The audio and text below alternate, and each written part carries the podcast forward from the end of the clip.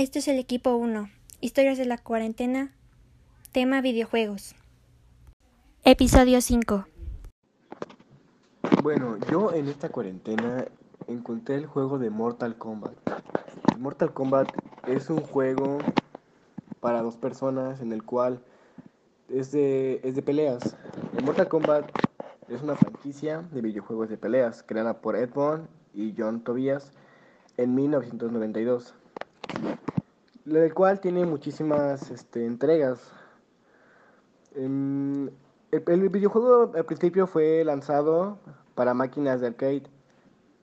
Posteriormente fueron disponibles para consolas domésticas, ya sea un Xbox 360, un Xbox One, Play. El Mortal Kombat ha dado lugar a varias secuelas, ¿no? Ya que se ha encendido eh, a varios juegos de acción, ¿no? Y aventura ya que también tiene, tiene el modo versus y el modo de historia, ¿no? También ha tenido series y historietas. Mm, lo que más llama la atención de este juego son los fatalities, que mm, es un movimiento especial y que para ser realizado se tiene que hacer una combinación específica de controles, de botones para hacer el fatality. También se puede hacer un brutality, entre otros, ¿no? Mm, en su momento trajo mucha atención por su violencia extrema, ¿no? Y sus gráficos muy buenos. Em, a mí los personajes que más me llaman la atención es Johnny Cage y Liu Kang, los cuales me gustan mucho sus